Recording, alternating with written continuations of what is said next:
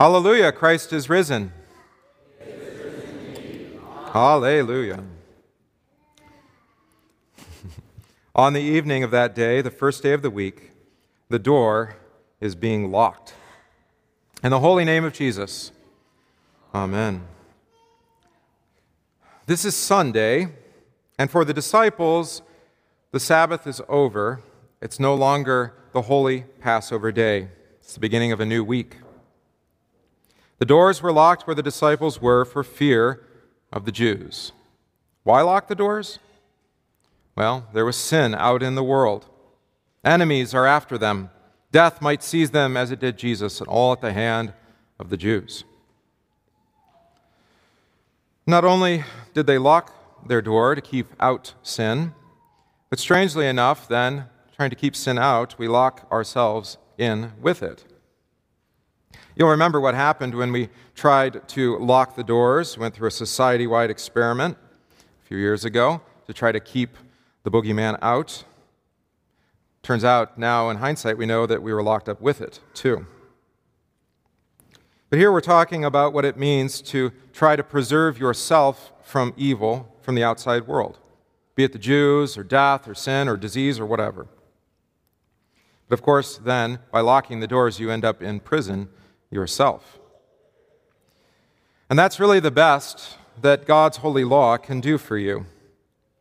This, this is as far as it can get you, as far as protecting you, your holiness, your purity. The law is there to preserve your life, but it turns out it can't even do that in the end. You're always stuck with it, accusing you, that damning word in your conscience. You can close the doors, but it doesn't keep it out of your conscience. So these disciples were imprisoned, and they had imprisoned themselves. They are trying to protect themselves from sin, but what happens is they've just entombed themselves with their sin. And thus the law takes their life and leaves them for dead. And then suddenly Jesus came and stood among them. Now we know when Jesus comes in amongst us, it should be with good news. The presence of Jesus is what we want. That's why we invoke his name each and every service. However, the disciples are not quite that happy about the arrival of Jesus Christ.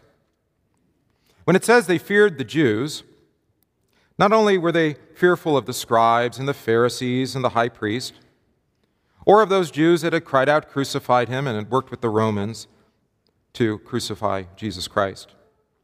Yes, they're afraid of those Jews, but they fear the big Jew, and that big Jew is Jesus Christ himself.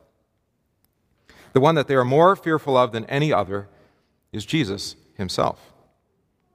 We had this earlier in the Gospel of John when they went to the tomb.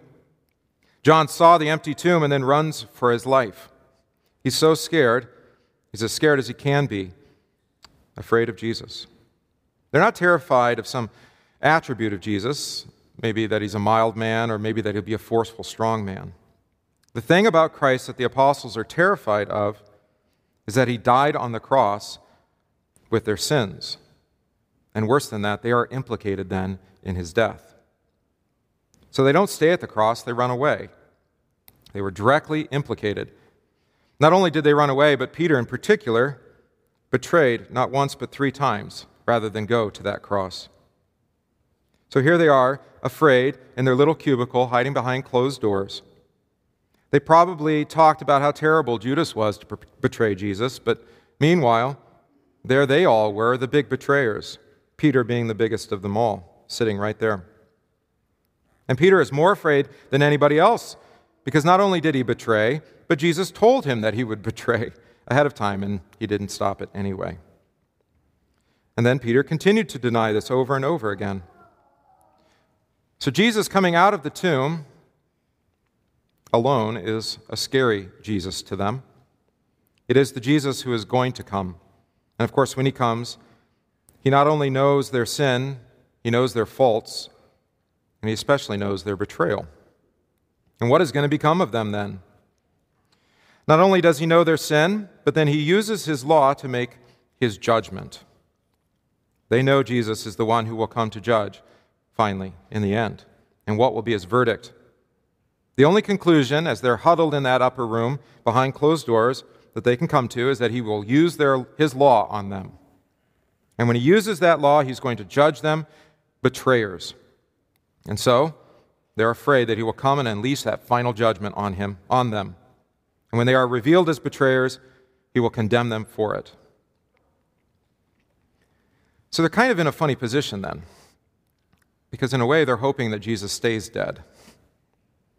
If he stayed dead, then at least they'd have some time before the final judgment. That would be a long way off. And maybe in the meantime, then they can sort of plot their way out of this predicament, their little prison that they've made for themselves.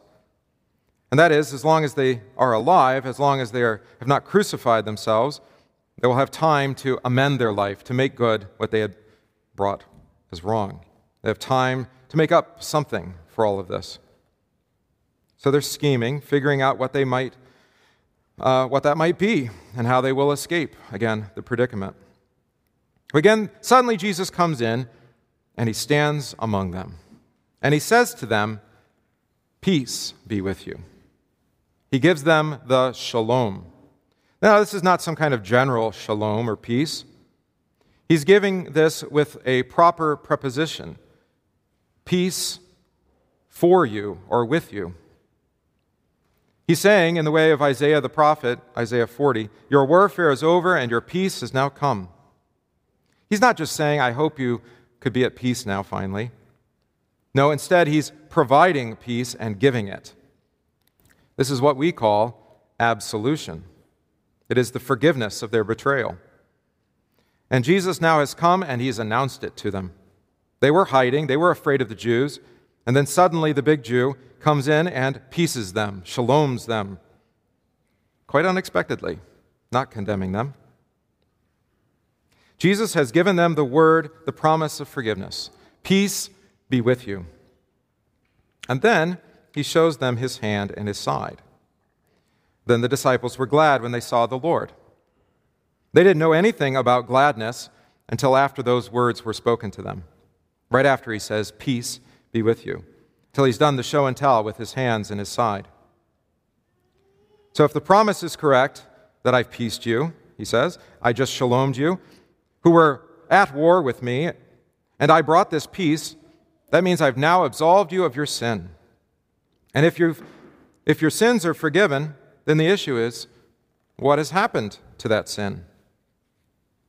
Because if Jesus can just come in and forgive sin, the sin against him, the betrayal of him, the crucifixion of him, the Son of God, if he can forgive that sin, then of course any and all sin is forgiven. And now the question is that they probably had too is where did the sin go? Where is it now? And how do I know for sure that you can forgive it, since that sin was supposedly mine? And if anything really belongs to me that I know quite well, it's my sin. So again, he shows them his hands and his side. Thomas doesn't believe Jesus Christ when he comes to forgive him until he says, Go ahead and put your finger, your hand, into my side. What Thomas is doing when he's wiggling, wiggling his finger in the side of Jesus Christ is touching the place where his sin was put. Thomas knows his sin very well. You know the stuff too. You know it immediately when you touch it, when you feel it, that sin. So Thomas puts his finger in, wiggles it around, and behold, he's touching his sin there in Jesus. Then Peter, the same thing. And when they can feel it, this is, as it is in the church, incarnational, sacramental. The Word of God, peace be with you, attached to a sign, his hands and his side. This is what it means to be the body of Christ. It's to be attached to Jesus in his body. Not just the idea of Christ, not some metaphorical vision of Christ, but actually his body and his blood. The sin that belonged to them doesn't belong to them any longer. It's actually on Jesus Christ. And they touch it, and they feel it, and they know he took it. So now we learn what the resurrection is doing and why it's there. Well, you can't simply stop at Good Friday and tell people that Jesus died for your sins on the cross and just contemplate the, the cross. Because the resurrection is the power of the cross, the fruit of the cross, the fruit of his word, the power of the word in giving forgiveness. And forgiveness means that the sin you had has been placed on Christ. He took it and he died with it. He was also raised, which now means that sin that crucified Christ, your sin that went upon him and crucified him, is also conquered sin. It has been overcome. Not only is that sin that was yours now in Christ, but Christ conquered that sin, which you could never do. And then watch what happens next. The disciples were glad when they saw the Lord. And Jesus said to them again, Peace be with you. Over and over, peace be with you. He's giving absolution again. Eight days later, again, peace be with you.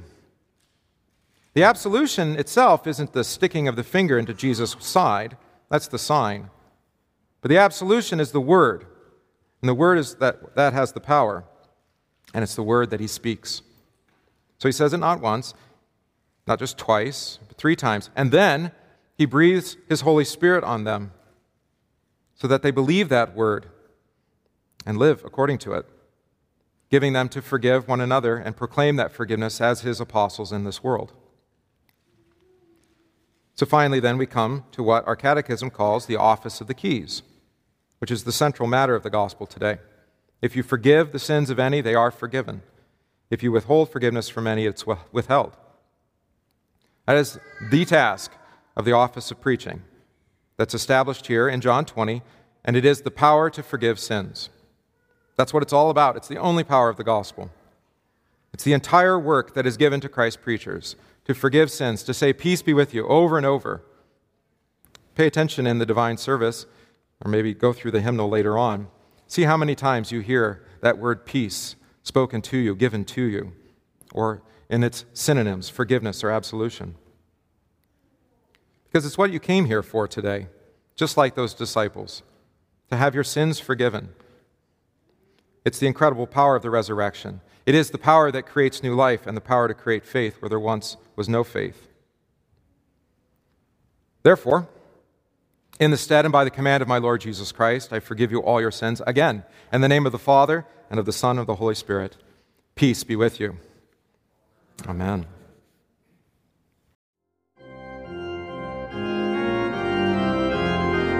We thank you for listening to this podcast from St. John Evangelical Lutheran Church Sermon Center in Random Lake, Wisconsin. If this podcast is of benefit to you, please consider supporting the work of St. John by visiting stjohnrandomlake.org, that's stjohnrandomlake.org, slash support, and give today.